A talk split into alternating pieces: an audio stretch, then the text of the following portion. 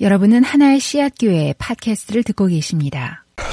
구하라 그러면 주실 것이요 찾으라 찾을 것이요 두드리라 그리하면 열리리라 여러분 이 말씀 믿으십니까? 정말로 구하면 주시나요? 두드리면 하나님께서 열, 열게 하시고 그리고 구하면 하나님께서 정말 약속대로 주십니까? 캐나다 어떤 한 마을에 음, 좀 작은 마을이었는데 그 조용하고 보수적인 마을이었는데 그 마을에 이 나이트 클럽이 하나 들어왔습니다. 교인들이 좀 긴장을 하기 시작했어요. 나이트 클럽이 들어오니까 이제 또 혹시 교인들이 좀 탈선하게 되거나 동네가 시끄러워지는 건 아닌가 하는 걱정이 되어서 교인들이 기도를 하기 시작했습니다. 이 나이트 클럽이 문을 닫고 나가게 해달라고 그렇게 기도를 하기 시작했는데 그렇게 기도한 지 정말 얼마 되지 않아서 이 나이트 클럽에 불이 났습니다. 그리고 나이트 클럽이 완전히 다 타버렸어요. 나이트 클럽이 완전히 다 타버리고 난 후에 나이트 클럽 주인이 교회를 상대로 소송을 걸었습니다. 이 교회가 기도를 해서 불이 났기 때문에 교회가 손해배상을 해야 한다는 것이었습니다. 그리고 교회는 변호사를 선임해서 강력하게 싸웠습니다. 우리가 기도해서 그렇게 된 게 아니다. 라고 이야기를 했어요. 기도한다고 이런 일이 일어나지 않는다. 그리고, 어, 이 나이클럽 주인은 기도해서 그런 거다. 기도해서 불이 난 거니까, 어, 책임을 교회가 져야 한다고 이야기를 했습니다. 나중에 판사가 말하기를, 어, 분명한 것은 나이트클럽 주인은 기도의 능력을 믿고 교회는 기도의 능력을 믿지 않는 것 같다라고 이렇게 이야기를 했다고 합니다. 우리는 하나 예수님께서 말씀하신 구하면 주시고 찾으면 얻을 것이라는 그 약속은 틀림없는 것이라서 반드시 될 것이라고 우리 그렇게 된다고 우리는 그 약속을 하나님의 신실하심과 그리고 하나님의 그 이 선하심을 믿기 때문에 우리는 그 약속을 믿어요. 그런데 우리의 현실에서는 그렇게 되지 않습니다. 우리의 현실에서는 기도한다고 해도 기도한 대로 되지도 않고 또 아무리 기도를 해도 우리가 그 기도한 대로 응답이 되는 경우들이 참 많지 않아요. 하나님은 예수님은 그렇게 약속을 하셨는데 그리고 그 약속은 틀림없이 맞겠다 싶은데 그런데도 우리의 현실에서는 이런 일들이 실제로 일어나지 않을 때 경건하게 살려고 하고 하나님의 신실하심을 믿는 사람들의 입장에서는 이 문제가 우리에게 있다고 생각합니다. 그러니까 하나님의 약속은 틀림없이 맞는 것이고 분명히 맞는 것임에도 불구하고 그것이 제대로 이루어지지 않고 있다면 그렇다면 우리가 뭔가 기도를 잘못하기 때문일 거라는 거죠.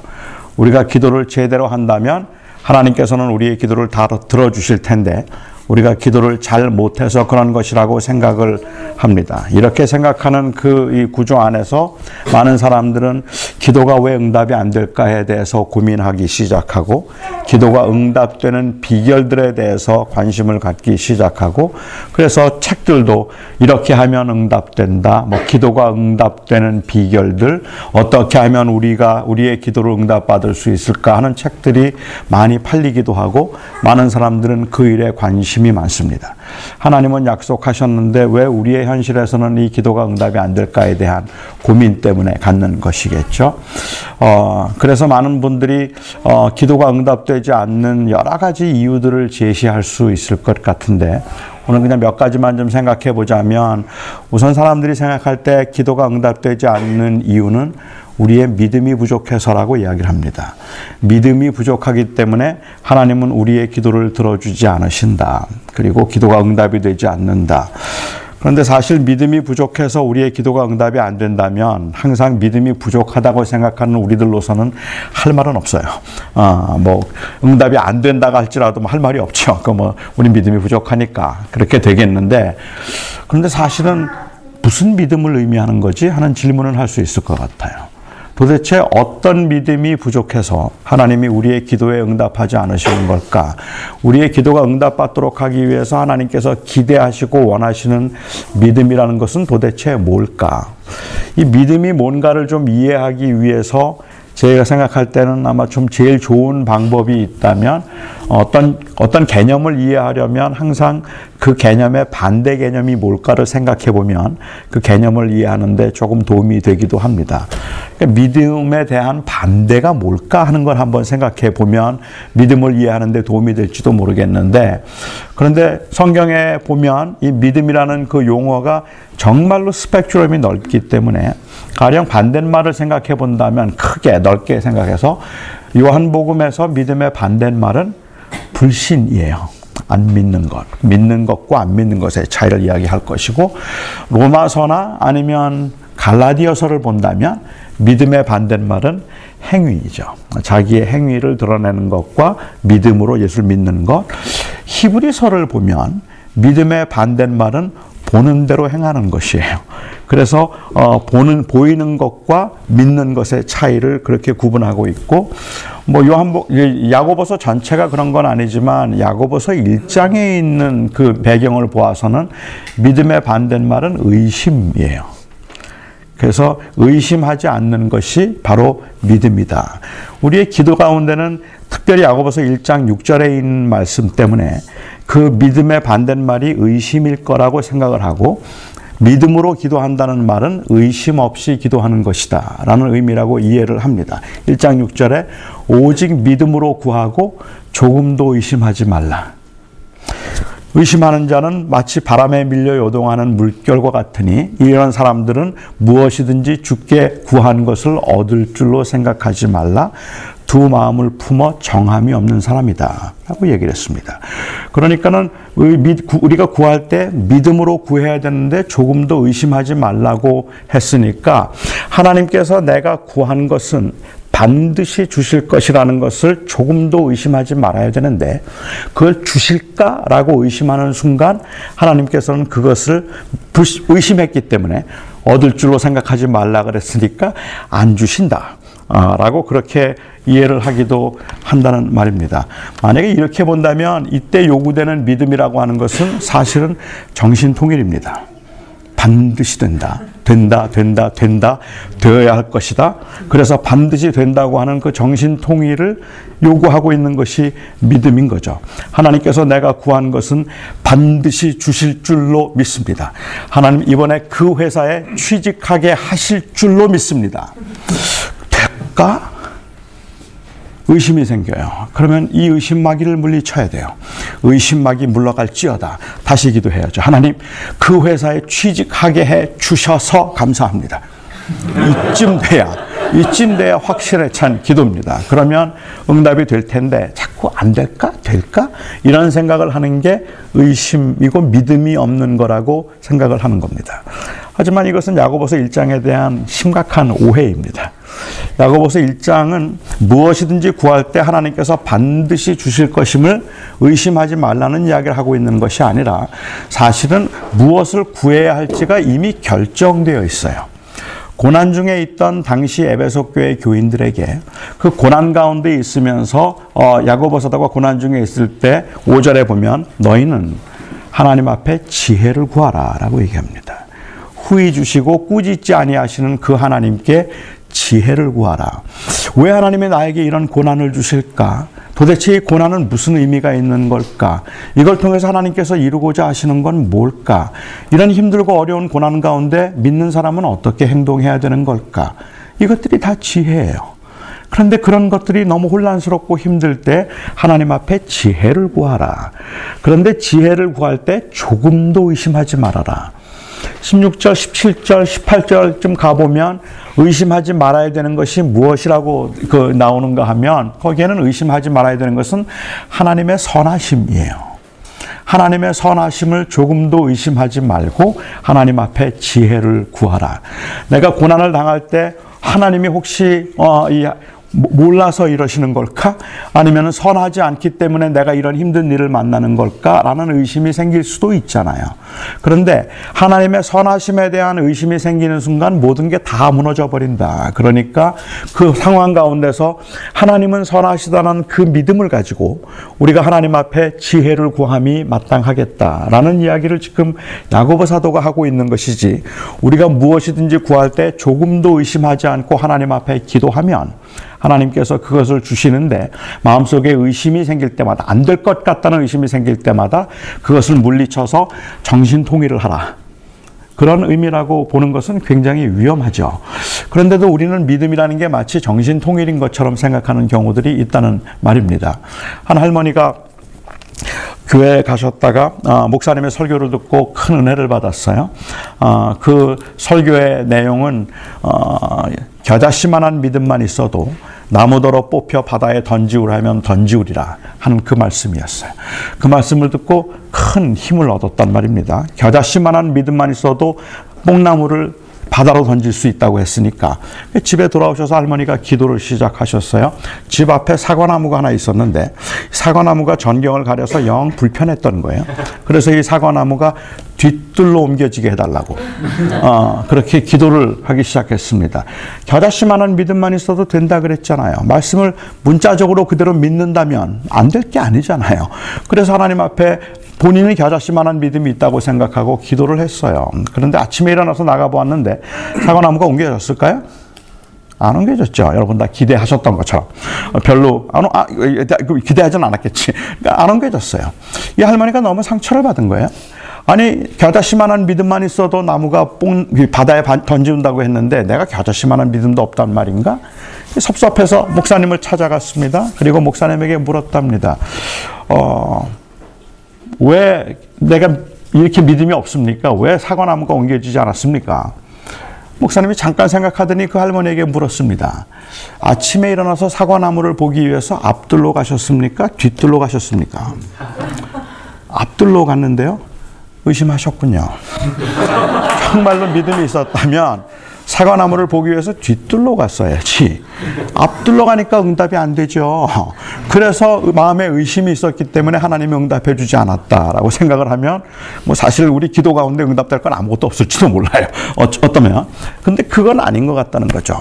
우리가 생각하는 믿음이라는 것은 사실은 내가 구하는 것은 하나님이 다 주실 것이라는 그런 것들 내가 기도할 때 하나님 반드시 주실 것인데 그것을 의심하면 안 된다는 이런 이야기를 하고 있는 건 아닌데도 불구하고 실제로 우리 부족하고 연약한 우리들의 입장에서는 이 말이 굉장히 파워가 있는 것 같다는 거예요. 제가 병원에 신방을 이제 가서 아주 굉장히 위험한 상황에서 사경을 헤매고 있는 분들 같이 기도를 하게 돼요. 그렇게 기도를 하면 어, 그 가족들의 마음속에는 이번에 하나님께서 혹시 데려가지 않으실까? 라는 생각 때문에 이분의 구원에 대해서 좀 확인해 주세요. 정말로 하나님을 잘 믿는지 확인해 주세요라고 저에게 말하고 싶어 하는 분들이 제법 많아요. 근데 그 말을 못 해요. 그 말을 하면 살려주실 것임을 내가 의심했기 때문에 그래서 죽을지도 모른다는 생각 때문에 그 두려움이 있단 말이에요. 혹시 내가 의심해서 이게 내, 내 아내, 내 남편, 내 가족이 죽었으면 어떻게 하지? 그런 그 걱정이 마음속에 한편에 있기 때문에 의심하면 안 된다는 생각을 하죠. 그래서 우리는 뭐 옛날 사람들은 의심했다는 게 소위 말하는 부정 탔다 그러죠. 그래서 내 기도가 응답이 안 되게 어, 될지도 모르기 때문에 자꾸 그런 말 하지 말라는 거예요. 주변에서. 그런 말 하면 이 기도가 될 것도 안 되니까 안 된다고 자꾸 말하지 마. 된다 된다 해야지 되는 거야 라고 하는 어떤 심리적 최면 현상으로 믿음을 보는 경향도 없지 않아 있는데 연약한 우리들로서는 그게 자꾸만 걸리는 것들이죠. 근데 믿음은 그런 것들이 아니라고 생각해요. 우리는 믿음 생활하면서 끊임없이 의심해야 된다고 생각하는데 결국 믿음이라는 것은 그 하나님의 하시는 일에 대해서 어느 정도나 신뢰할 수 있겠는가의 문제이지 내가 그것을 된다고 반드시 믿는 그 정신 통일을 의미하고 있는 건 아닐 거라고 본다는 말입니다. 제가 저는 태어나서 8개월부터 소아마비 장애인이었으니까 평생을 장애인으로 살았습니다. 어, 고등학교 2학년 때 제가 예수님을 영접하고 그리고 목사가 되겠다고 고등학교 2학년 때 헌신을 했습니다. 제가 고등학교 2학년 때 목사가 되겠다고 헌신하면서 그때 했던 기도가 4년 동안 하루도 빼놓지 않고 했던 기도가 있습니다. 4년 동안 하루도 빼놓지 않고 했던 기도는 하나님 제 다리 좀 고쳐주십시오 하는 기도였습니다. 하나님 제가 좋은 목사 되겠습니다. 그러니까 제 다리 좀 고쳐 주십시오. 저는 하나님이 그 능력이 있다고 믿었고 그리고 또한 그렇게 마음으로 선한 의도에서 정욕으로 구한 것도 아니고 하나님은 들어주실 거라는 생각을 하고 있었는데 그렇기 때문에 하나님 제 다리 좀 고쳐주십시오라는 기도를 제가 목사니까 되겠다고 헌신하면서 하루도 빼놓지 않고 했던 것 같아요. 그리고 대학교 2학년 때 제가 미국에 와서 대학교 2학년 때 보티모에서 차를 타고 가는 길에 한 그 이 감리교회였는데 그 교회에 사인이 붙어 있더라고요. Healing Service Tonight. 오늘 밤에 신유 집회가 있다는 그 사인을 보고 저기서 기도도 좀 받아야 되겠다 하는 생각을 했습니다. 그리고 제가 그 기도회에 참석을 했어요. 한 30명쯤 교인들이 모여 있었고 다섯 명의 미국 목사님들이 어, 한 사람씩 한 사람씩 나오라고 해서 그들을 위해서 기도를 해 주었습니다. 그리고 제 차례가 되어서 제가 기도를 받으러 갔더니 한 목사님이 제 머리에 손을 얹고 기도를 해 주는데 너무 간절하게 기도를 해 주는 거예요. 너무 진실하게. 그래서 제가 그게 너무 마음에 감동이 되었어요. 그런데 기도를 다 마치고 난 다음에 목사님 한 분이 설교를 하는데 그 설교가 제 마음을 좀 뒤집어 놓았던 것 같아요. 제 속에 있는 분노가 막 일어나는데 그날 설교의 내용은 뭐 대단한 건 아니고 믿음으로 기도하면 무슨 병이든지 다 낫는다는 거예요. 믿음으로 기도하면 무슨 병이든지 다 낫는다? 이게 왜 그렇게 화가 납니까? 그러니까 내가 4년 동안 지금 기도를 했는데 하나님이 내 기도에 응답하지 않으시는 이유가 믿음으로 기도하지 않아서 내 믿음이 부족해서 어떤 믿음이 있어야 이 병이 낫는 건데 하는 그러한 의문이 막 생기기 시작하는 거예요. 그래서 제가 좀 힘들어서 사실 그날 그 집회 분위기는 너무 좋았거든요. 어, 저는 이제 한국 교회 신유 집회도 한 두 번을 참석을 했다가 어, 마음에 많이 좀 상처를 받고 실망을 했어요. 그 이유는 너무 시끄러웠어요. 하나님이 꼭 이렇게 하셔야만 병을 고치시나 싶을 만큼 너무 요란스럽고 너무 매니플레티브하고 너무 인위적이라는 생각이 막 들어서 불편하더라고요. 그래서 신유 집회를 잘 안 갔는데 그날은 아주 조용하게 하나님의 역사하심과 성령의 인도하심을 구하는 게 저에겐 굉장히 위로가 되었었는데 근데 이 목사님의 설교가 제 마음을 뒤집어 놓아서 설교가 끝나고 목사님을 찾아갔습니다. 목사님에게 제가 물었어요. 정말로 믿음으로 기도하면 무슨 병인지 다 낫습니까? 그리고 그 목사님이 믿음으로 기도하면 무슨 병이든지 다 낫는다는 거예요. 근데 그 말을 듣는데 제 마음속에 어 이건 아니지라는 생각이 들어요. 그러니까 이것도 제 속에 어느 정도 의심이 있었던 거죠. 그렇죠? 그러니까는 어 그래서 제가 정말입니까? 그러니까 그렇다 그래요. 저는 바울 얘기하고 싶었어요. 바울에게 육체의 가시가 있었잖아요. 우리는 그 바울의 육체 가시가 뭔지는 정확하게 모릅니다. 한 20개는 넘는 것 같아요. 사실 바울은 걸어다니는 종합병원이죠. 그의 몸은 얼마나 많이 아팠는지. 초대 교부의 증, 증언에 의하면 등이 굉장히 굽었던 심한 곱추였다고 그렇게 이야기하기도 하고 갈라디아서를 보면 그가 안지를 아주 굉장히 심하게 앓고 있었기 때문에 앞을 보지 못했어요. 바울은 앞을 볼 수가 없는 사람이라서 편지를 써도 다른 사람들이 대신 다 써주고 나중에 큰 글자로 그냥 서명하거나 그 정도밖에는 할 수 없을 만큼 시력이 굉장히 나빴던 사람이라 갈라디아서 있는 말 갈라디아서에서 그는 내가 눈이 나쁜 걸 알고 내 자기들의 눈까지도 빼주려고 할 만큼 갈라디아 교인들이 자기를 사랑했다고 그렇게 고백하는 걸 보면 그것도 그에게는 굉장히 아픈 일이었거든요. 어떤 사람은 그가 간질이었다고 말하는 사람도 있어요.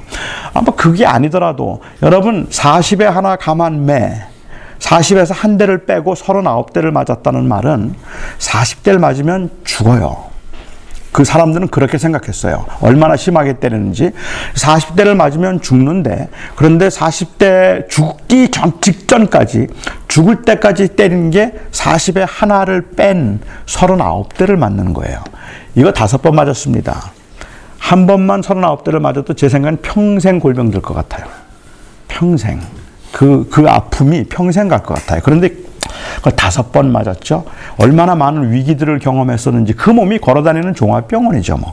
그런데도 그를 제일 괴롭혔던 무슨 병이 하나 있는 것 같아요. 우리 뭔지 모르지만. 그래서 그것을 거두어 달라고 하나님 앞에 기도했잖아요. 하나님이 거둬 주셨나요? 안 거둬 주셨잖아요. 그러니까 제가 그 얘기를 하는데 이 목사님이 먼저 그 얘기를 해요. 바울에게 육체 가시가 있었지. 그렇습니다. 그것을 거둬달라고 하나님 앞에 기도했다. 그렇습니다. 그 병이 나았을까? 낫지 않았습니다. 그리고 목사님은 병이 나았다는 거예요. 아니, 목사님 낫지 않았습니다. 그리고 목사님은 나았다 그래요. 병이 들어서 그게 너무 괴로웠기 때문에 하나님 앞에 간절하게 기도했고 그 기도 끝에 받은 응답이 내가 받은 계시가 너무 크기 때문에 너로 하여금 교만하지 않도록 하기 위해서 내 몸에 육체의 가시를 두셨다. 내 은혜가 내게 족하다. My grace is sufficient for you.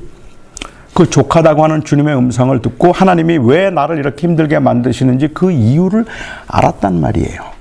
하나님이 그로 하여금 교만하지 않도록 하기 위해서 그렇다는 것을 그리고 나중에 그가 고백하는 것처럼 내가 약함이 곧 강함이다. 하나님은 그 하나님이 강함 되시는 하나님을 약함을 통하여서 더 의지하도록 하기 위한 일종의 수단이라는 것을 그가 알게 되었죠. 그걸 깨닫게 되었다면 그 목사님이 저에게 묻는 질문이 그걸 깨닫고 난 다음에 또 기도했을까 하는 질문이에요. 또 기도했을까요? 안 했죠. 또 했으면 네 번 한 거잖아요. 그러니까 안 했죠. 그래서 안 했습니다. 그랬더니 그럼 그 병 나았지. 이제부터는 더 이상은 그것은 그에게 병이 아니라 하나님을 섬기도록 하기 위한 수단이지, 은사지 하는 말을 그때 제가 처음 들었습니다. 그날 제 병이 나았습니다. 어, 그날 제 기도가 멈춘 날입니다. 어, 저는 더 이상은 내 다리를 고쳐달라는 기도를 하지 않습니다. 여기에 하나님의 거룩하신 뜻이 있다면 그것이 나로 하여금 더 하나님을 섬기게 만드는 것이라면 이것도 나에게는 필요하고 유익한 것이라고 하는 그 하나님이 하시는 일에 대한 신뢰가 생겼기 때문입니다. 그 하나님이 그렇게 하실 수 있다는, 그렇게 하신다는 하나님에 대한 신뢰가 생겼을 때 저는 이걸 믿음이라고 부르고 싶어요. 오히려. 믿음이라는 것은 그 하나님이 하시는 일에 대한 신뢰를 의미하는 것이지, 된다, 된다, 내가 반드시 이룰 것이라고 하는 그런 그, 자, 그 개인적인 어떤 심리적인 그 최면 현상이 아니라는 말입니다. 그런 의미에서 믿음으로 구하지 않아서 기도가 응답되지 않는다는 말은 맞는 말이 아닌 것 같아요. 두 번째 사람들이 생각하는 기도가 응답되지 않는 이유는 정성이 부족해서예요. 기도의 수가 아직 차지 않았다는 말 여러분도 아마 많이 들어보셨을 겁니다. 조금 더 기도를 해야 되는데 기도가 아직 차지 않았기 때문에 하나님이 응답하시지 않는 거라서 계속해서 기도하라. 그 고난의 상황에서 끊임없이 하나님을 의지하라는 의미라면 저는 충분히 이해하겠지만 계속해서 기도해야 하는 이유가 기도의 수가 차야 하기 때문에 그 기도의 수를 채워야 하나님이 그 기도를 응답하시기 때문에라고 생각한다면 사실은 그것은 기독교적인 생각이 아니라 당시 이방 종교의 생각이었다고 보는 게 더 맞을 것 같습니다. 이방인들은 기도를 많이 하여야지 하나님께서 들으실 거라고 생각을 했어요. 그러니까 기도의 수를 채워야 된다고 생각을 했죠. 주님께서는 그런 그 이것에 대해서 말씀하시면서 너희는 중언부언하지 말라 말씀하셨습니다. 중언부언이라는 말은 meaningless repetition입니다. meaningless repetition. babbling 을 하지 말라는 이야기입니다. 중언부언하지 말라. 이방인들은 많이 기도하여야 들을 줄 알거니와 하늘에 계신 너희 아버지는 너희가 기도하기 전에 이미 있어야 할 것을 다 아시느니라. 그러니까는 기도하면서 자꾸만 이방인들처럼 중언부언하지 말라는 이야기는 의미 없이 반복으로 기도가 응답될 것이라는 정성으로 기도를 통해서 기도가 응답될 거라고 생각하지 말라는 이야기입니다. 이 말을 바꿔서 얘기하면 하나님 그 직장 허락하세요. 하나님 그 직장 주세요. 하나님 그 직장 주세요. 하나님 그 마치 묵주를 돌리며 기도하는 것처럼 열심히 기도하는 거죠. 아휴 100번 했다. 900번 남았네. 하나님 주세요. 하나님 도와주세요. 하나님 도와주세요. 800번. 하나님 도와주세요. 하나님 도와주세요. 700번. 그렇게 기도해야 하나님이 들어주시는 게 아니란 말입니다. 하나님은 우리의 기도를, 기도의 수를 세시는 분이 아니라 하나님은 우리의 신음까지도 들으시는 분이에요. 그렇기 때문에 하나님은 몇 번 기도했는가를 주님께서 중요하게 여기시는 분이 아닙니다. 계시록에 있는 말씀 때문에 아마도 이런 오해들이 있는 것 같은데 그, 그 향이 대접이 있어서 거기에 기도가 차면 그러면 그 기도의 향이 하늘로 올라가는 그 환상을 보고 우리의 기도를 대접에 채운다고 생각을 하는 경우가 있는데 사실은 그 계시록에 있는 말씀에서 강조하고 있는 것도 고난과 순교 가운데 있었던 초대교회 교인들에게 하나님의 때가 되면 하나님께서는 하나님의 나라를 이루실 것이고 그리고 하나님의 때가 임할 것이니 그때까지 낙심하지 말고 기도하라는 의미를 이야기하고 있는 것이지 그 기도가 우리의 일상의 기도들이 대접에 좀 차오르면 그러면 다시 또 하늘로 누가 가져가고 그 다음에 또 다시 차면 또 가져가고 이런다는 의미는 아니었단 말이죠. 그런데 우리는 마치 그 기도를 많이 하면 하나님께서 들으실 거라는 생각을 종종 하는 경향이 있어요. 40일 금식 기도를 한다, 뭐 40일 철야 기도를 한다, 100일 철야를 한다. 그런 이야기들도 제가 이해하기에는 그 저는 그걸 굉장히 소중하게 생각해요. 하지만 그렇게 소중하 그렇게 소중하게 여기는 이유는 이거는 그냥 우리의 마음에 있는 간절함의 표현일 뿐이지 수를 채우는 건 아닙니다. 40일을 기도해야 응답되기 때문에 40일 하는 것이 아니라 그 40일이라도 마음을 정해놓고 기도하지 않으면 안 될 만큼 답답할 뿐이에요. 그래서 그 안타까운 마음을 우리는 시간을 정하고 나를 정해서 하나님 앞에 기도하는 것이라고 우리는 보아야지 그냥 우리가 기도가 단순히 어 많이 기도하면 들으실 거라고 생각하는 건 아닌데 그렇게 생각하게끔 하는데 아마도 그 큰 영향을 준 말씀이 있다면 누가복음 18장 말씀이 아닐까 하는 생각을 합니다. 누가복음 18장에 있는 말씀을 보면 예수님께서 비유로 말씀하시면서 어, 이 어느 한 도시에 불의한 재판관이 있었고 불쌍한 과부가 있었어요. 이 불의한 재판관은 불의하다는 말은 악하단 말이죠. 그가 악한 사람이었고 그 과부는 억울한 사정이 있었어요. 억울한 사정이 있는 과부가 그 자기의 원한을 좀 풀어달라고 계속해서 찾아가서 강청을 했습니다. 그런데 이 재판관은 들어주지 않았습니다. 왜? 악한 사람이니까 들어주지 않았어요. 그런데 과부가 계속 찾아갔어요. 얼마를 찾아갔는지 모르지만 계속 찾아갔어요. 그렇게 계속 찾아갔더니 나중에 그 이 재판관이 생각하기를 내가 하나님을 두려워하지 않고 사람을 무시하지만 이 과부의 원한을 들어주지 않으면 자꾸 와서 나를 귀찮게 할 것이니 내가 들어주리라. 하물며 하늘에 계신 너희 아버지께서 너희의 원한을 들어주시지 않겠느냐. 주님께서 이렇게 말씀을 하셨기 때문에 사람들은 이 비유를 보면서 해석을 할 때 하나님도 불의한 재판관을 이, 이 과부가 찾아와서 계속해서 강청했더니 귀찮아서 들어줬잖아요. 그것처럼 우리도 하나님 앞에 강청해서 기도하면 하나님은 우리의 기도를 들으신다.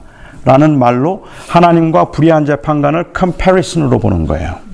근데 그렇게 보면 하나님은 불의한 재판관보다 더 불의해져요. 하나님은 1년을 기도하고 2년을 기도하고 5년을 기도해도 안 들어주세요. 우리는 죽겠는데.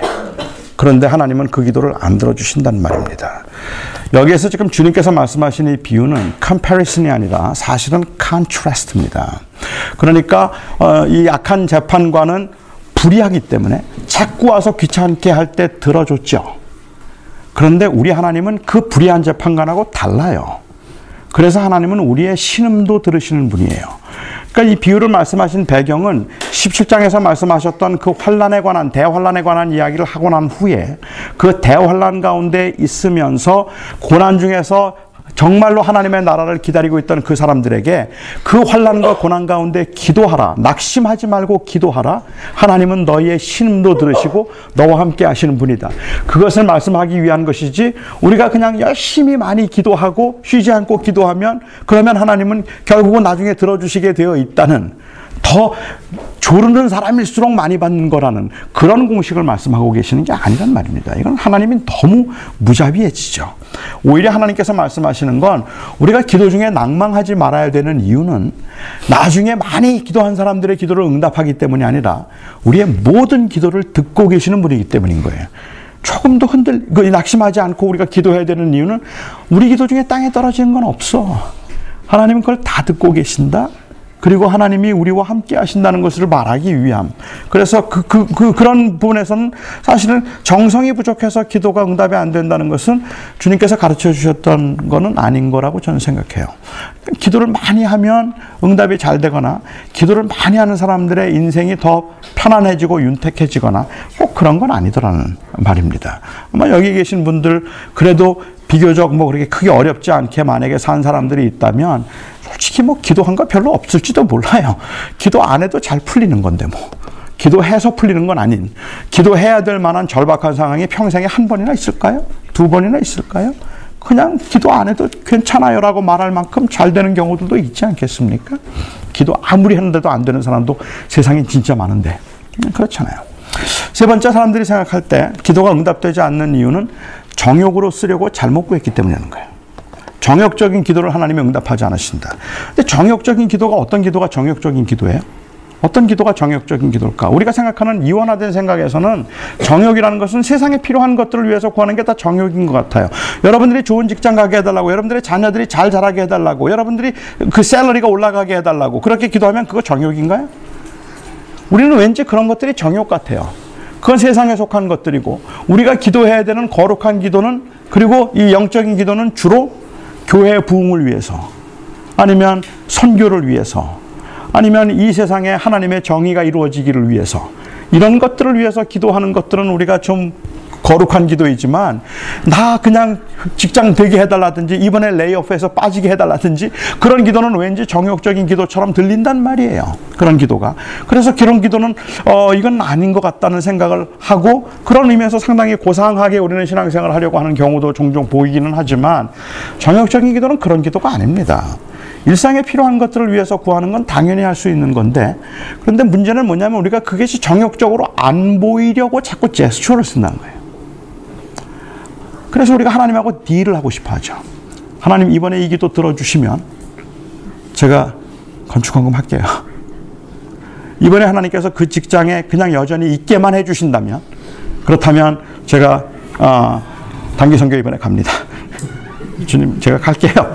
그렇게 해서 마치 내가 그걸 요구하지만 사실은 나는 거룩하게 주를 위해서 살고 있다는 것을 보여드리고 싶은 그런 모양이 있는 것 같아요. 저는 오히려 여러분들에게 전혀 그럴 이유가 없다고 생각해요. 그냥 그런 거 하나님 앞에 뭐 흥정하려고 하지 말고 필요한 건 뭐든지 구해도 되고 그 필요한 것들을 마음대로 구하는 것이 정욕적인 기도가 아니라는 거죠. 정욕적인 기도는 어떤 기도일까?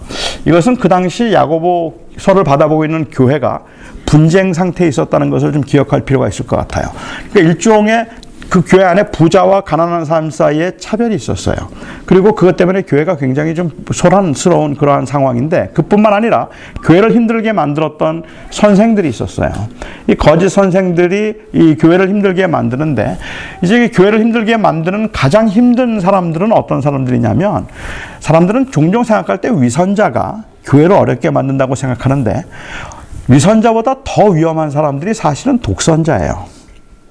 그러니까 위선과 독선의 차이를 굳이 한번 말을 해보자면 위선과 독선의 차이는 위선자들은 거짓말을 하는데 거짓말을 하는데 자기가 거짓말하는 줄 알고 거짓말하는 사람이 위선자예요.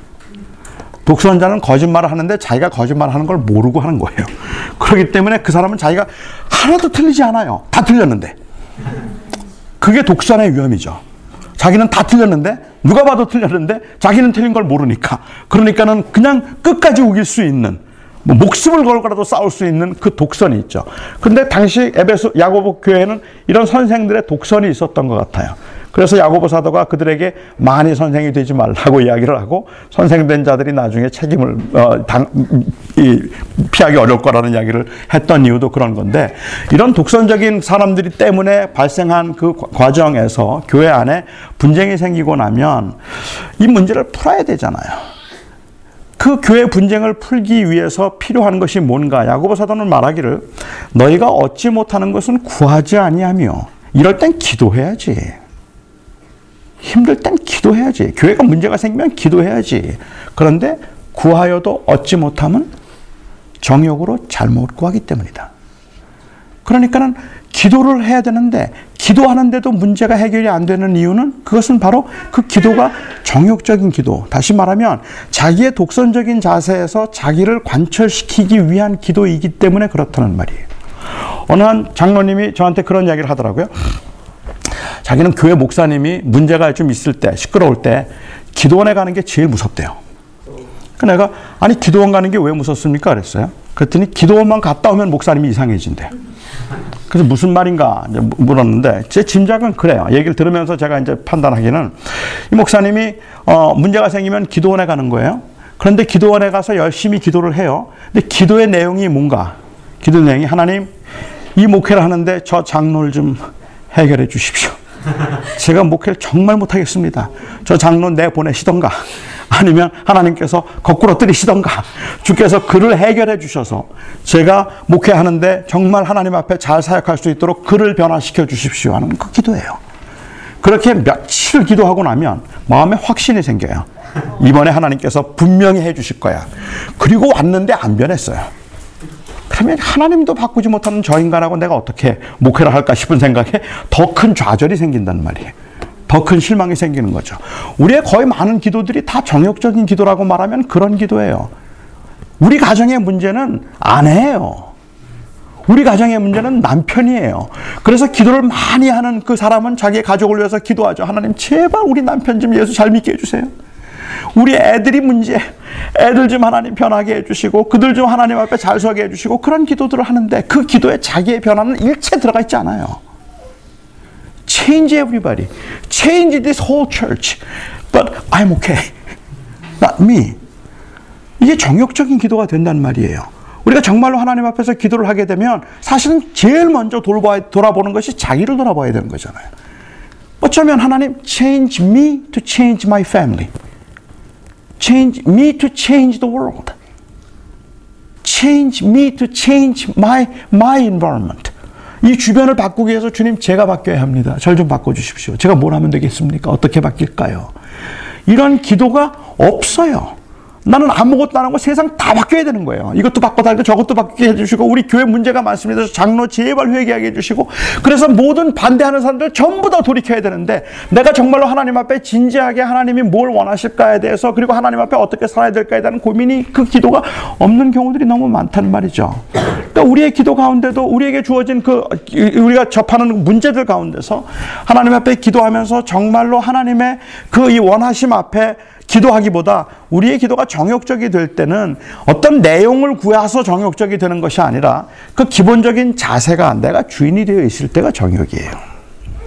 내가 주인이 되어 있을 때가 정욕인 거죠.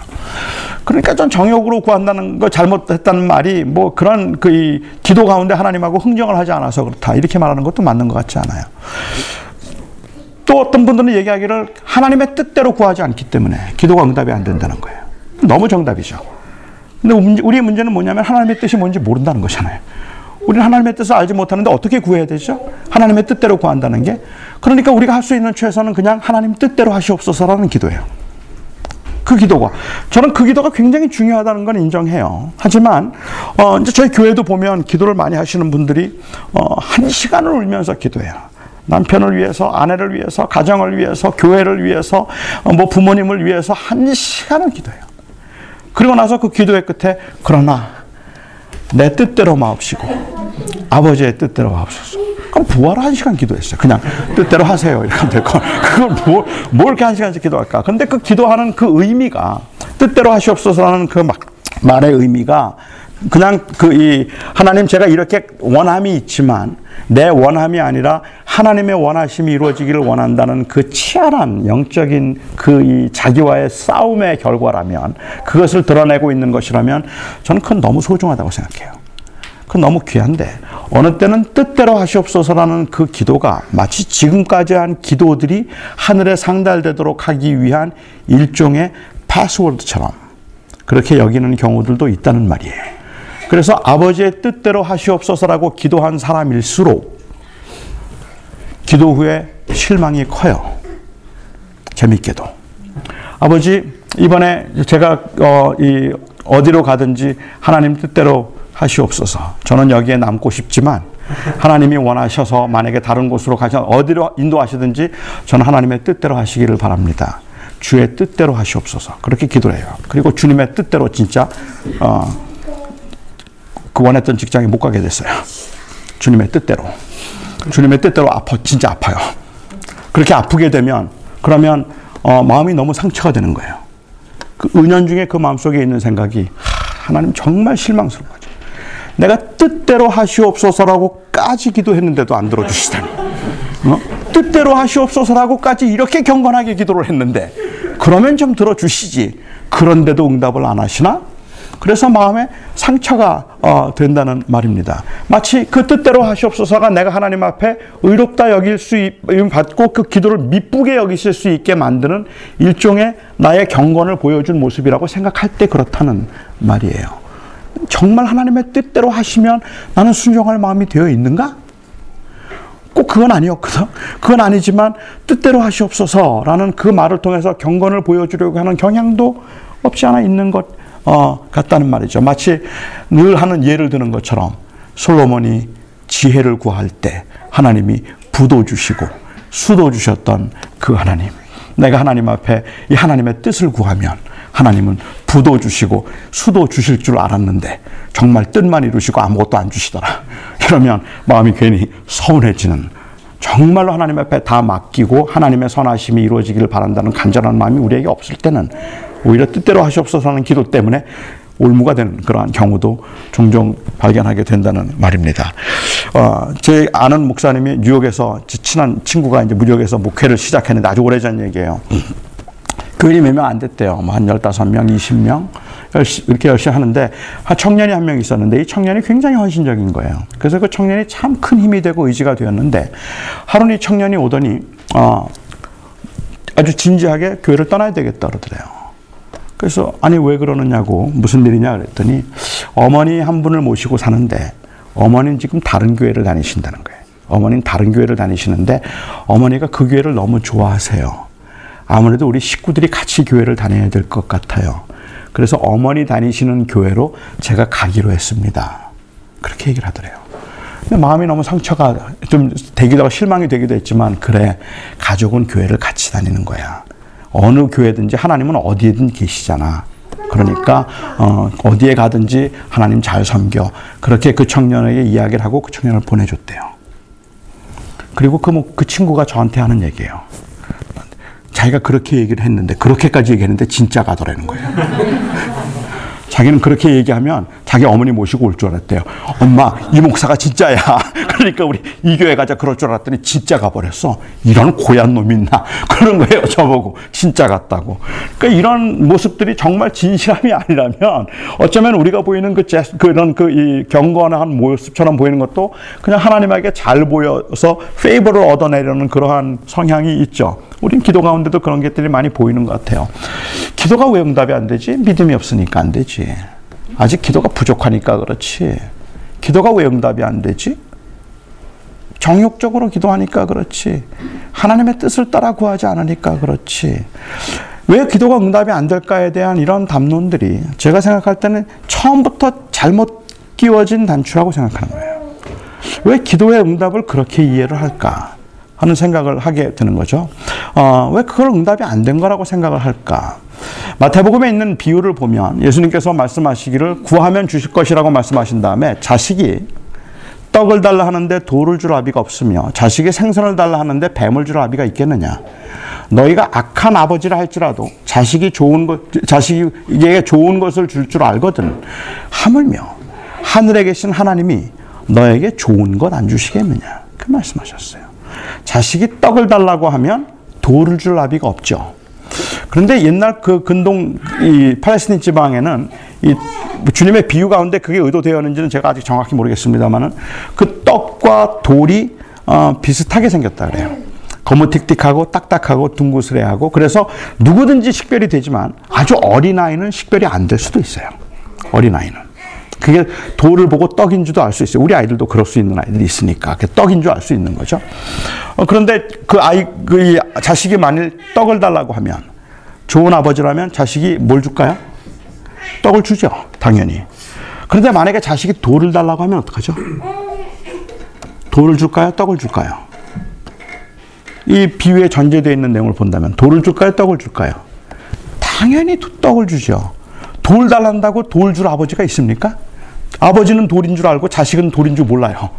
그런데 자식이 먹겠다고 돌 달라 그래요. 그러면 아버지라면 그거 안 돼. 하고 떡을 주는 게 맞죠. 돌을 줄 아비가 있겠습니까? 있어요. 있어요. 저 같은 아버지죠. 저는 자식이 돌을 달라고 하면 돌을 줬어요. 자식에게 중요하고 필요하다고 생각하는 자식의 웰빙을 생각하는 것보다 저는 사실은 제 아버지로서의 저의 reputation을 더 많이 생각했기 때문이에요. 그렇기 때문에 저는 그 아이가 구하는 것을 다 줄 수 있었어요. 제, 저는 목회를 하면서 저희 아이들에 대한 죄책감이 좀 있습니다. 그러니까 좀 미안한 마음이라고 말하는 게 좀 더 정확할 수 있겠네요. 굉장히 미안한 마음을 가지고 있었어요. 우리 딸은 제가 신학교에 있을 때 공부할 때 낳는데 그 학교에 있을 때 제가 딸을 낳고 지금 생각해도요. 저희 딸은 첫 아이라서가 아니라 제게 있는 시간적 여유 때문에 그랬다고 저는 생각이 돼요. 그 아이는 매일 제가 목욕을 시켰습니다. 자기 전에 항상 성경을 읽어줬습니다. 같이 늘 기도했고요. 항상 기도했고 그 아이하고 같이 놀았던 그리고 같이 산책했던 추억들이 저에게는 굉장히 많아요. 그리고 우리 둘째, 첫, 그러니까 아들은, 그 큰아들이죠. 둘째는, 어, 이, 제가 목회 담임을 시작하고, 개척을 하고, 2년 있다가 낳았어요. 근데 그 아이는 제가 목욕을 시켜준 기억이 없어요. 교회를 개척하고 난 다음에는 항상 제가 아이가 잘 때 나갔고, 잘 때 들어왔어요. 그러니까는 그 아이하고 같이 시간을 보낸다든지 그 아이를 위해서 뭐 기도를 해준다든지 그런 기억도 별로 없어요. 시간 날 때 가끔 할지는 모르지만 늘 했던 건 아닌 거죠. 바빴다는 이유 같아요. 근데 그렇게 바쁘게 목회를 하는데 좋은 아버지가 아니잖아요. 그렇기 때문에 그렇게 하면서 제 마음속에 늘 저의 아들에 대한 미안한 마음이 있기 때문에 아들에게 좋은 아버지가 못 되었지만 그래도 그 아들이 저를 좋은 아버지로 생각해 주었으면 좋겠다는 마음은 있는 거예요. 난 좋은 아버지는 아닌데 분명히 아니에요. 하지만 좋은 아버지로 여겨주면 좋겠다. 그 마음이 있었기 때문에 그런 미안함 때문에 어쩌다 한번 제 아들을 데리고 뭐 그로스리 쇼핑을 가거나 그러면 저희 아들이 묻죠. 아빠 아이스크림 먹고 싶어. 아이스크림? 이게 저한테는 너무 좋은 소식이에요. 그럼 사줘야지. 그리고는 아이스크림 파는 섹션으로 가죠. 뭐 원하는데? 마음대로 골라봐. 마음대로 골라봐. 그럼 제 아들이 막 이것저것 막 골라요. 그거 다 사줘요, 다. 아빠 빵 먹고 싶은데, 어, 빵? 사줘야지, 그럼. 그리고는 데려가서 내가 다 사줘요. 오면서 그 아이가 저를 얼마나 좋아하는지. 아빠가 최고래요.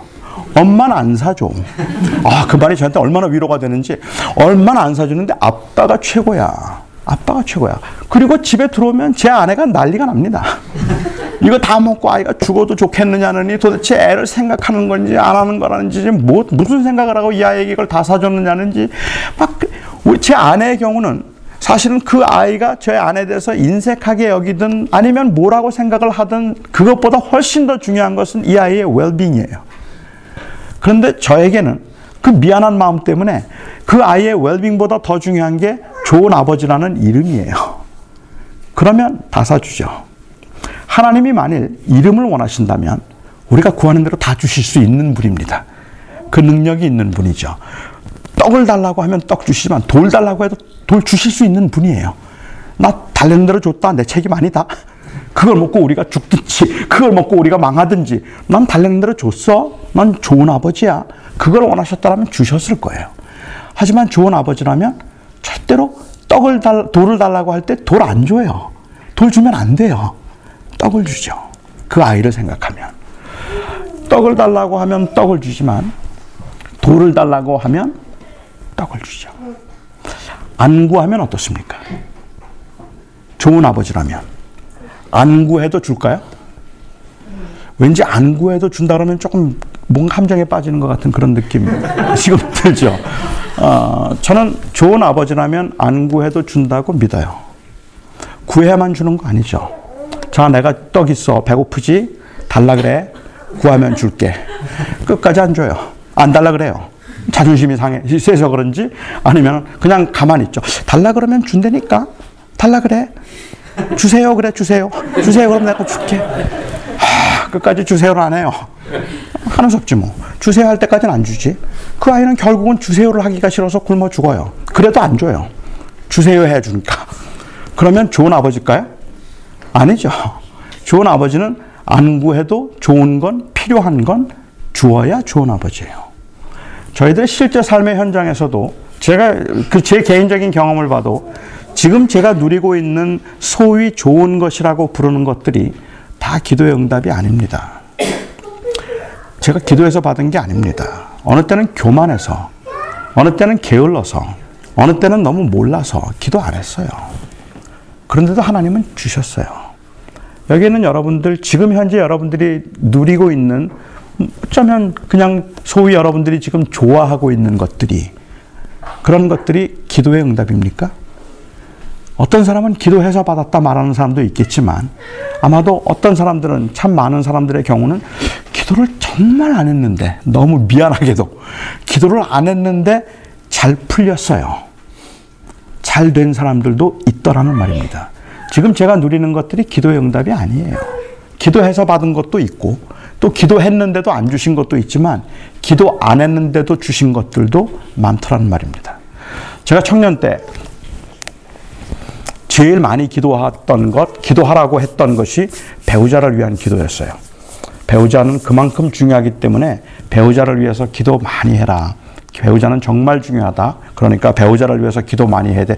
그 말 정말 못에 귀, 귀에 못이 박히도록 들었는데 저는 배우자를 위해서 한 번도 기도하지 않았어요. 한 번도. 기도할 필요를 못 느꼈던 교만함이죠. 그냥 저는 그 자매들을 보고 너 그러면 다 네 그랬거든. 근데 뭘 기도를 해요?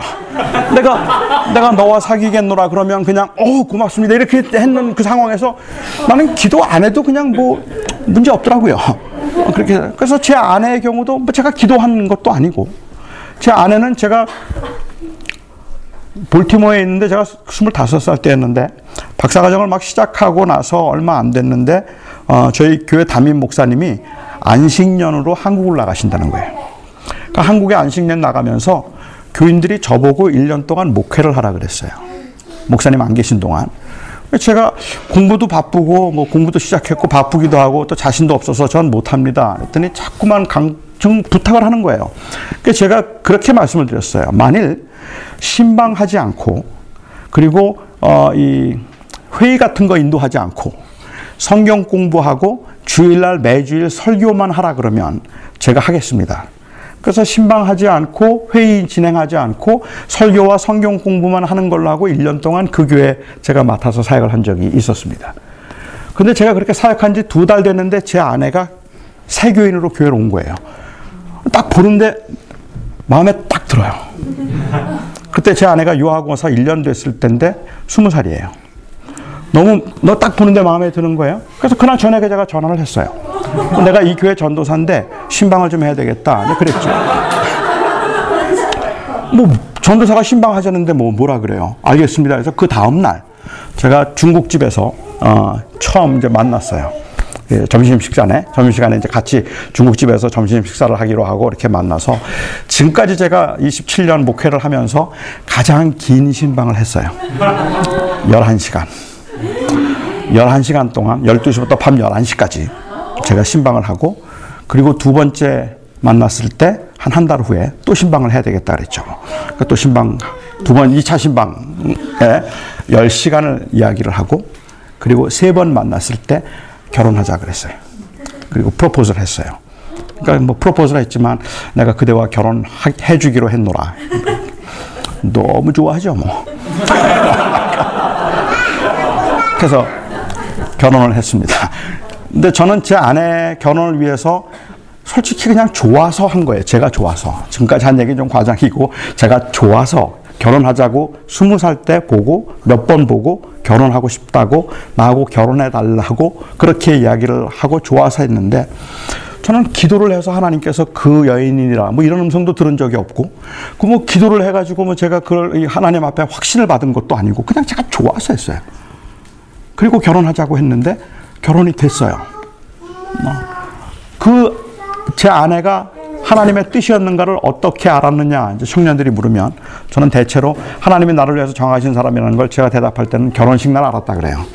근데 그때까지는 제가 원해서 그냥 좋아하는 거예요. 그리고 결혼하고 싶어서 추구하고 있는데 이미 결혼을 했다면 그건 하나님의 계획이 있었다고 보는 게 맞겠죠. 그래서 그날 하나님의 뜻이 온전히 드러났다. 그 전까지는 그냥 제가 원함대로 하나님의 뜻이기를 바라면서 가고 있는 길이었다고 볼 수도 있을 것 같아요. 저는 한 번도 기도하지 않았지만 지금 돌아보면 제 아내는 최고의 아내입니다. 저에게는 베스트예요. 정말로 감사해요. 그런데 하나님께서 주신 제 아내가 저의 기도의 응답이 아니에요. 제가 기도해서 얻은 게 아니라 너무 게을러서 기도를 안 했는데도 하나님께서 저에게 주신 거예요. 그러니까는 기도해서 받은 것 아닌 거죠. 우리 주변에, 우리 삶 속에서는 미처 기도하지 않았음에도 하나님이 참 좋은 걸 주셨구나라고 생각되는 것들이 얼마나 많은지 몰라요, 사실은. 자, 이제 제가 좀 문제가 좀 생겼잖아요.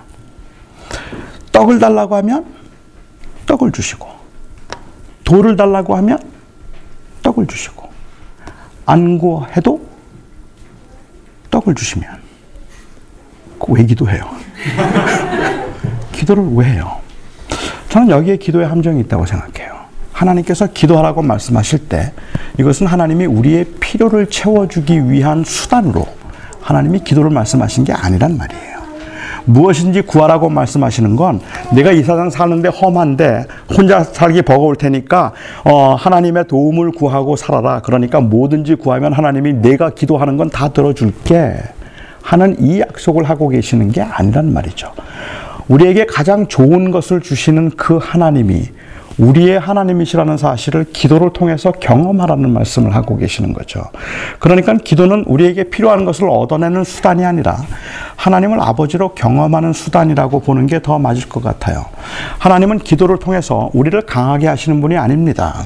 하나님은 기도를 통해서 우리를 강하게 하시는 분이 아니라 하나님은 기도를 통해서 우리의 강함 되시는 하나님을 더 의지하게 하시는 분이에요.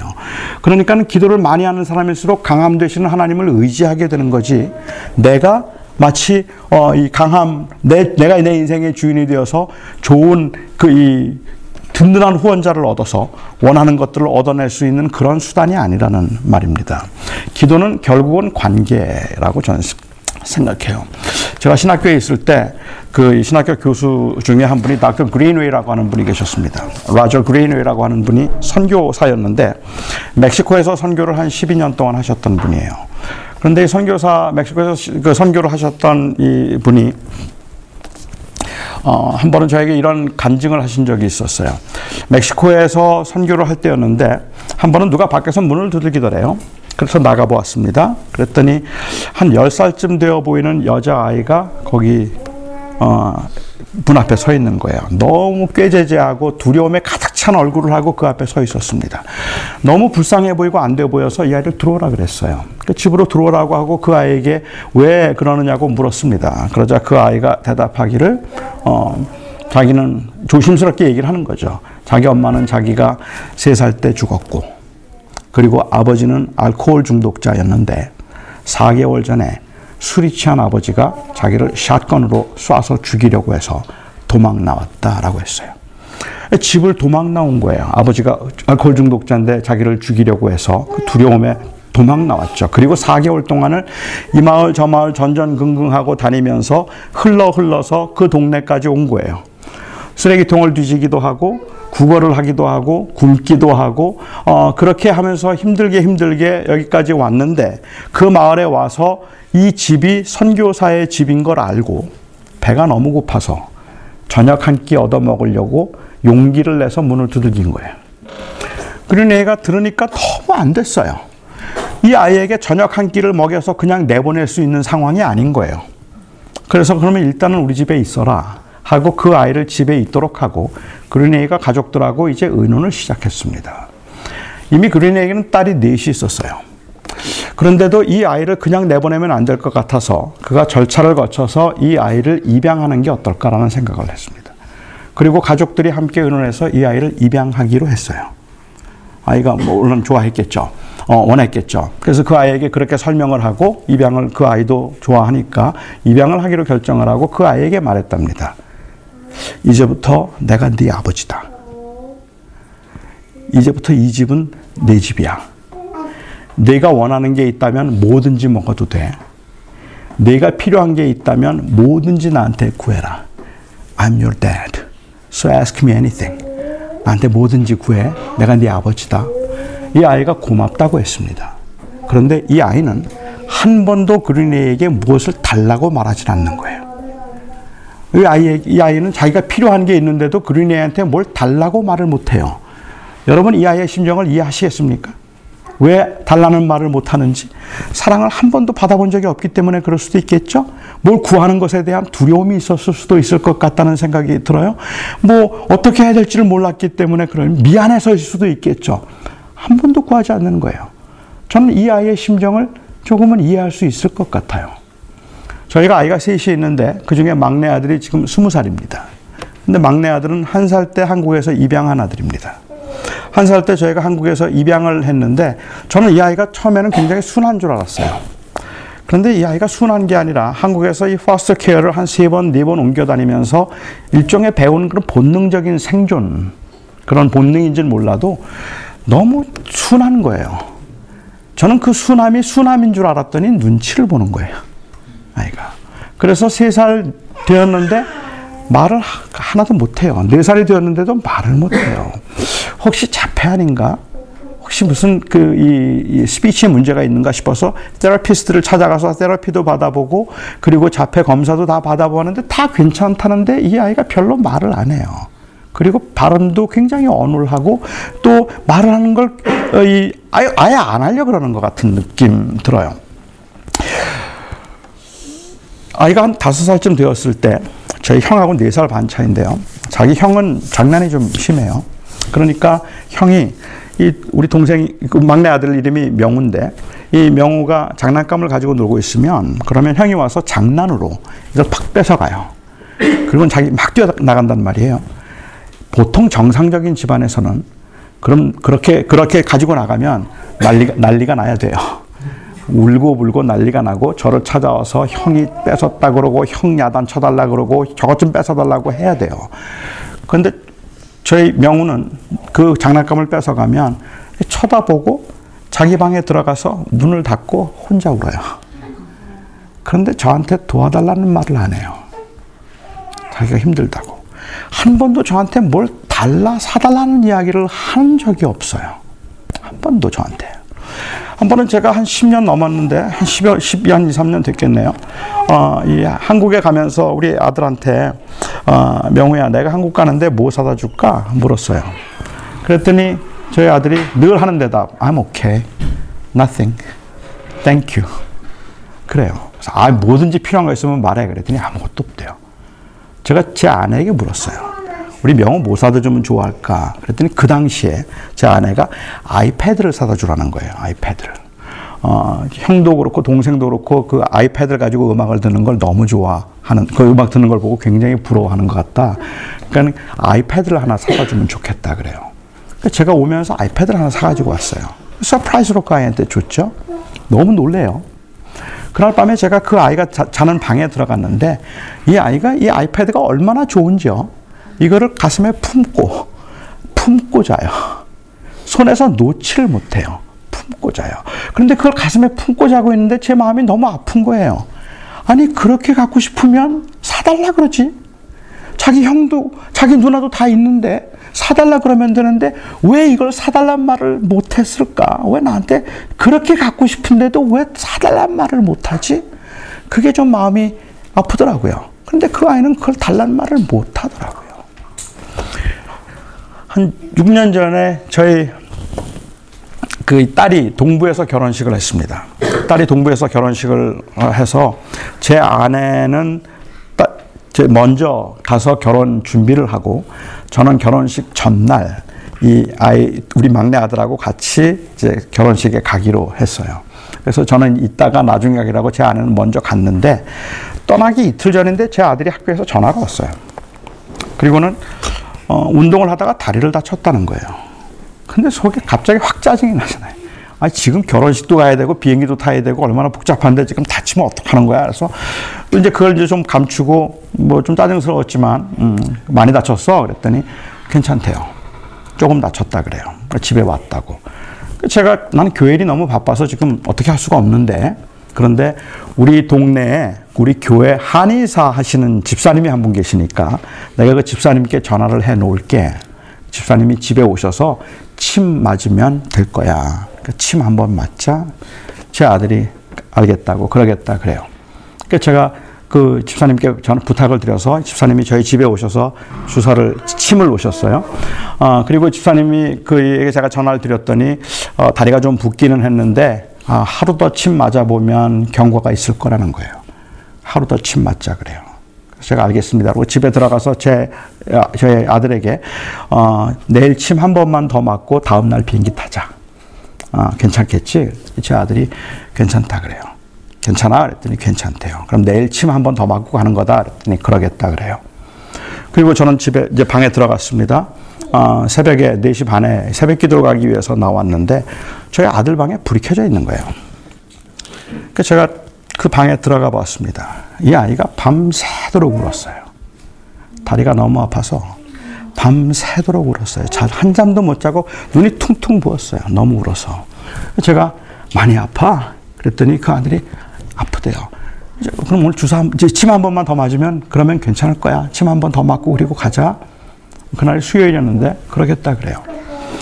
제가 교회를 나왔습니다. 근데 제가 교회 일이 너무 이제 많으니까, 교회 일이 많으니까, 제가 이제 그걸 못하고 있다가 한 오전에, 아, 마음이 영 불편한 거예요.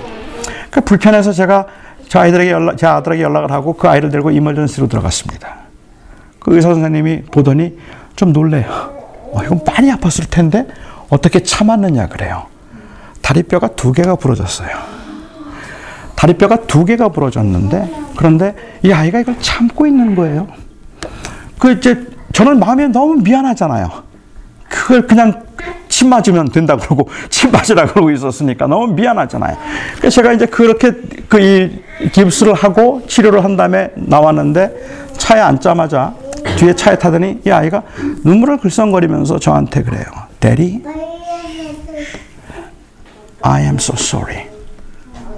And I truly thank you. 아빠 정말 미안해. 그리고 아빠 정말 고마워. 그 말을 듣는데 저는 뭐에 맞은 거 가지고 갑자기 화가 치미는 거예요. 그냥 알 수 없는 그러한 그 죄책감에서부터 오는 화인지 갑자기 제가 화가 나서 제 아들한테 제가 소리를 쳤어요. 이놈아, 그럴 때는 미안하다 그러는 거 아니야. 그럴 때는 아빠 들었지? 아빠가 진짜 아빠 맞아? 이렇게 말하는 거야. 다리가 부러졌대는 잖아. 아빠 다리 부러졌대잖아. 그런데 침 맞으면 된다고? 아빠는 교회가 더 중요해. 내가 더 중요해. 이렇게 말하는 거야. 원래 그렇게 말하는 거야. 그런데 미안해가 뭐야? 그런데 아빠 고마워가 뭐야? 이게 어떻게 고마운 일이야? 화가 나는 일이지. 화가 나면 화난다고 말해야지. 뭐가 미안해? 그런데 그 아이는 그걸 그냥 어쩔 줄을 몰라 해요. 그때도 제가 그렇게 화가 났던 이유는 얘가 날 아버지로 생각하지 않나 하는 생각 때문인 것 같아요. 얘한테는 아직도 내가 자기 아버지가 아닌가? 이게 여전히 불편한가? 생각이 때문에 더 힘들었던 것 같아요. 저희 아들이 그 이 캘리포니아에서 이제 미시간에 있다가 캘리포니아 와서 대학을 그 다니고 있었는데 저희는 루이빌로 이사를 갔잖아요. 어, 그래서 이제 거기서 이제 학교를 다니고 있어서 이제 그렇거니 하고 이제 저는 좀 무심했죠. 근데 저희 큰아들하고 이제 같이 살았어요. 큰아들이 저한테 한번 어, 슬쩍 얘기를 해요. 어, 명우가 어, 루이빌로 가고 싶어 하는 것 같다고. 엄마 있는데 가고 싶어 한다 그래요. 그러니까 제가 그 이야기를 듣고, 어, 그럼 뭐 오면 되지 뭐. 그런 생각이 들더라고요. 그래서 제가 LA에 가서 우리 아들을 만났어요. 만나서 이제 같이 집회 때문에 갔다가 이제 호텔에서 둘이 만나서 얘기를 하면서 어, 명우야 너 LA 저희 루이빌에 오고 싶어? 그랬더니 아이가 조심스럽게 고개를 끄덕여요. 가고 싶다고. 그래서 제가 그러면 오면 되지. 뭐가 문제야? 그러면 오면 되지. 루이빌에 오면 되지. 그랬더니 그 아이가 저한테 아빠 괜찮아? 그래요. 그럼 괜찮지. 왜 안 돼? 당연히 되지. 그랬더니 그 아이가 울어요. 막. 막 울더니 너무 미안해서 그래요. 아니, 뭐가 미안한데? 그런데 너무 미안해서 그래요. 미안해서. 나한테 그렇게 한다는 게 미안해서 그렇다는 거예요. 저한테 학비를 부담 주는 게 너무 미안해서 내셔널 가드에 들어갔어요. 그리고는 거기서 훈련을 받으면서 학비 면제를 받았어요. 저한테 하는 얘기가 아빠 미안해서 그래요. 근데 그 얘기가 저한테는 너무 마음이 아픈 거예요. 왜, 왜, 왜 미안하지? 그냥 자기가 필요한 이야기들은 하면 되는 거지. 내가, 아, 안 돼. 거기서 그냥 학교 다녀. 그래도 그렇게 노여워할 일은 아닐 텐데. 그런데 그게 두렵고, 그게 무섭고, 그 노여워할까봐 겁이 나서 자기가 원하지만 그 말조차 하지 못하고 그냥 그것을 혼자 삭해야 되는 그 모습이 너무 마음이 아픈 거예요. 그런 애가 서재에 혼자 앉아 있는데 이 여자아이가 문을 두들기더니 들어왔어요. 그리고는 책상 옆에 조용히 섰습니다. 돌아 앉으면서 물었어요. Honey, what can I do for you? What made you here? 그랬더니 이 아이가 아주 조심스럽게 그린에게 이야기를 해요. 파파, I need a shoelace. 아빠, 신발끈이 하나 필요해요.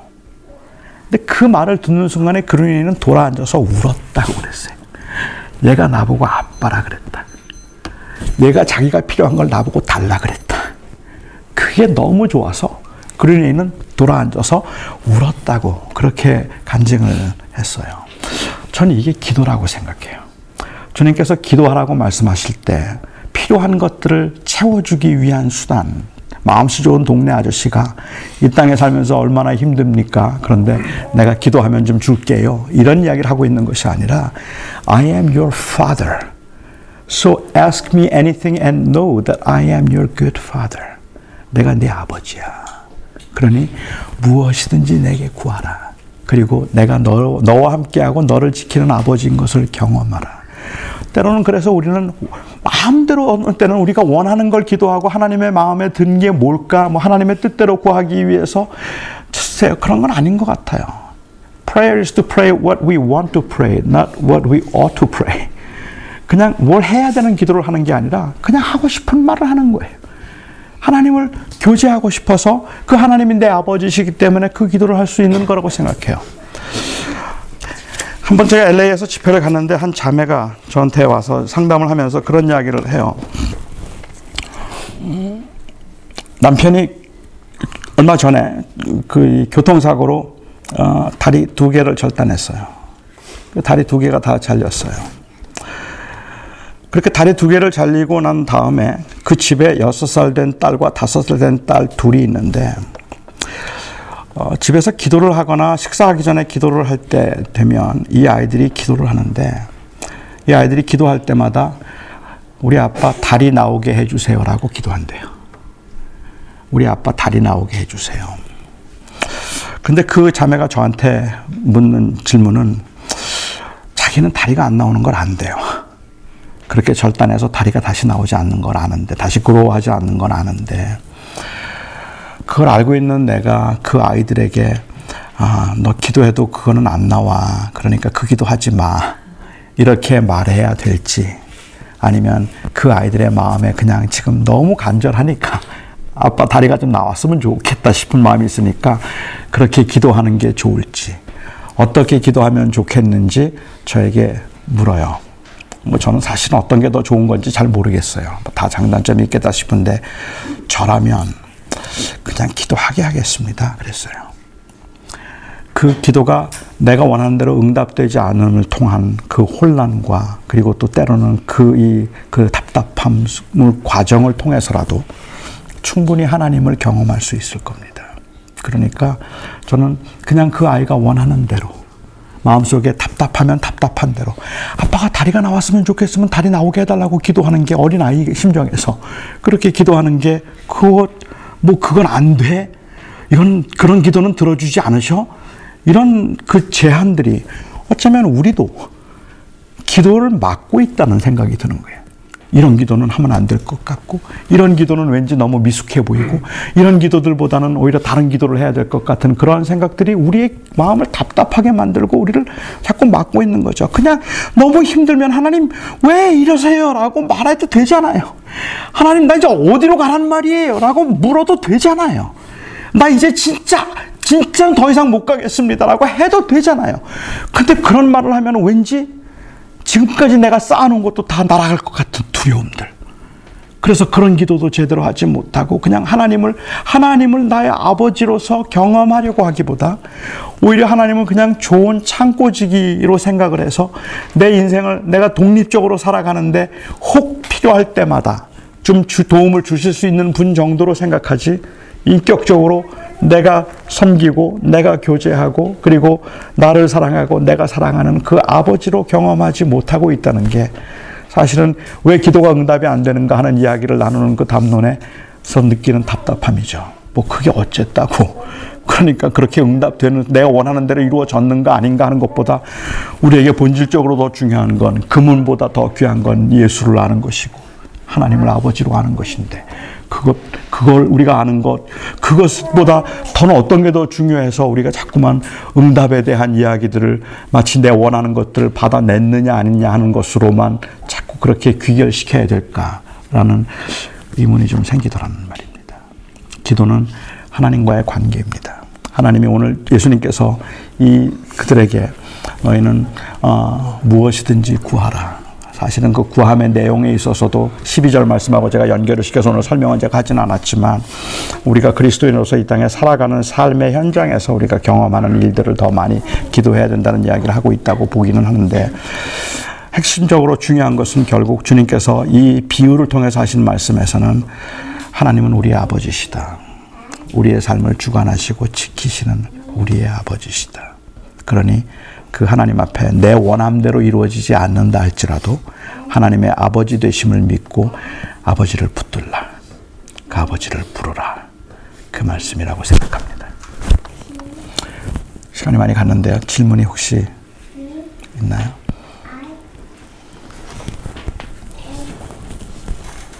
기도에 대한 질문들이 많으실 거라는 생각은 드는데, 예. 저는 어, 기독주의에 대한 혐오감이 있었기 때문에 더 음. 그러한 기도를 배제했던 것도 사실인데 제 경험에서 100이면은 90에 돌을 구하기 때문에 어, 그래도 떡을 주실 거라는 거를 믿고 떡을 주시는 하나님을 신뢰하기 때문에 돌을 구할 바에 구하지 않는 쪽을 택했거든요. 그래서 기도를 많이 하지 않는데 그래도 하나님이 떡을 주실 것을 신뢰 하지만 그러니까 그러한 저의 필요들에 대해서 기도하는 것들이 나쁘다는 것이 아니지만 저는 그것들이 불편해서. 그것을 하지 않고 있는데 그 내 필요만 구하는 것이 다는 아니잖아요 하나님과의 그렇죠. 관계에서 네.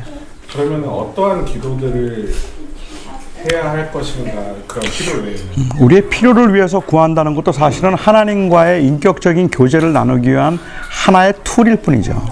그러니까 그게 우리의 기도의 본질은 아니니까. 그러니까 어떤 사람들의 경우는 그런 필요를 위해서 구하는 것이 왠지 좀 더 불편한 사람도 있을 것 같고 아니면 그게 불편하다고 말하기에는 사- 어떨 때는 너무 절실해지는 경우도 생기고 그래서 또 기도하지 않을 수 없고 그래서 그런 것들을 기도해도 괜찮을 거라는 생각은 드는데 결국 중요한 것은 뭔가 하면 우리의 초점과 관심이 하나님과의 관계에 있는가 하는 거라고 생각하는데 그 하나님과의 관계를 찾는 데 있어서 우리는 일상의 생활들을 하나님과의 관계에서 배제시키려는 경향이 있다는 거예요.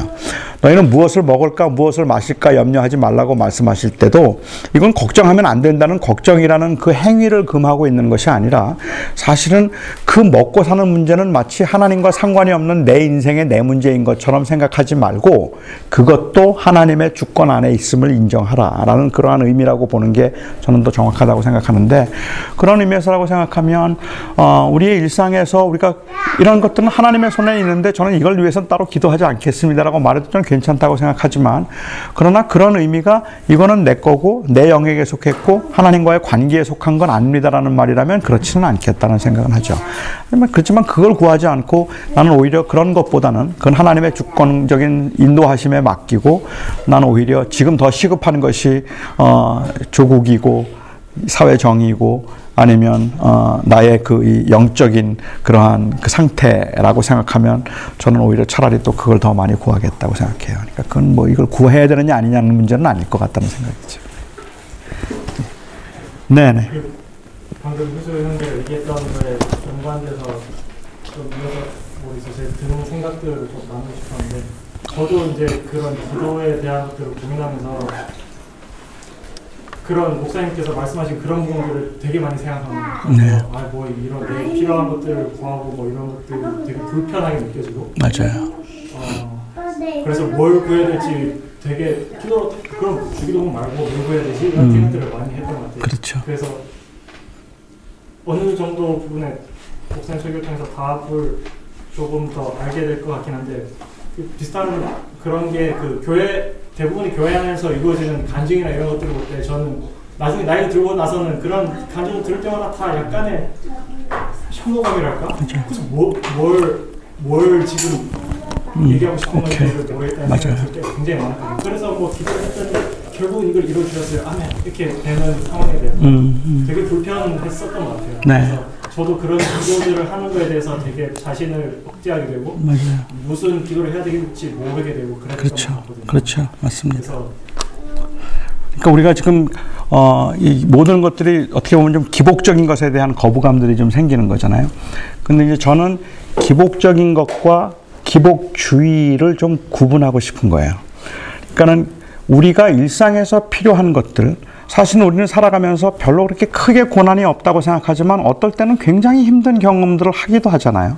그런 것들을 위해서 구하거나 아니면 내 직장을 위해서 내가 간절하게 기도를 한다면 나는 결국 하나님의 주권 가운데 살아가고 있긴 한데 지금 이 상황에서 어디로 가야 할지 모르겠고 뭘 해야 될지 모르겠고 너무 힘들어서 기도한다면 저는 그런 기도들이 기복이 아니라고 생각해요. 일상을 위한 기도는 그런데 기복주의는 그 이 땅에서 성공하고 잘 되는 것이 인생의 궁극적인 목적을 만들어 버리면 그게 다인 것처럼 생각해서 간증을 하면서도 와 이거 봐 이거 됐잖아 하는 그것들이 자기가 주인이 된 그 삶의 현장에서 자기의 원함과 성취를 이루었다는 것에 대한 간증이라면 이게 기복주의라는 거죠. 그러나 기복이라는 말은 그런 의미에서 단순히 우리가 살아가면서 일상에 필요한 것들을 위해서 기도하거나 또 그것을 원함 자체를 기복이라고 부를 건 아니지 않을까 하는 생각을 해서 기복주의와 또 그다음에 소위 말하는 그 기복이라는 것은 좀 차이를 둘 필요는 있지 않을까라는 생각을 좀 하게 됩니다.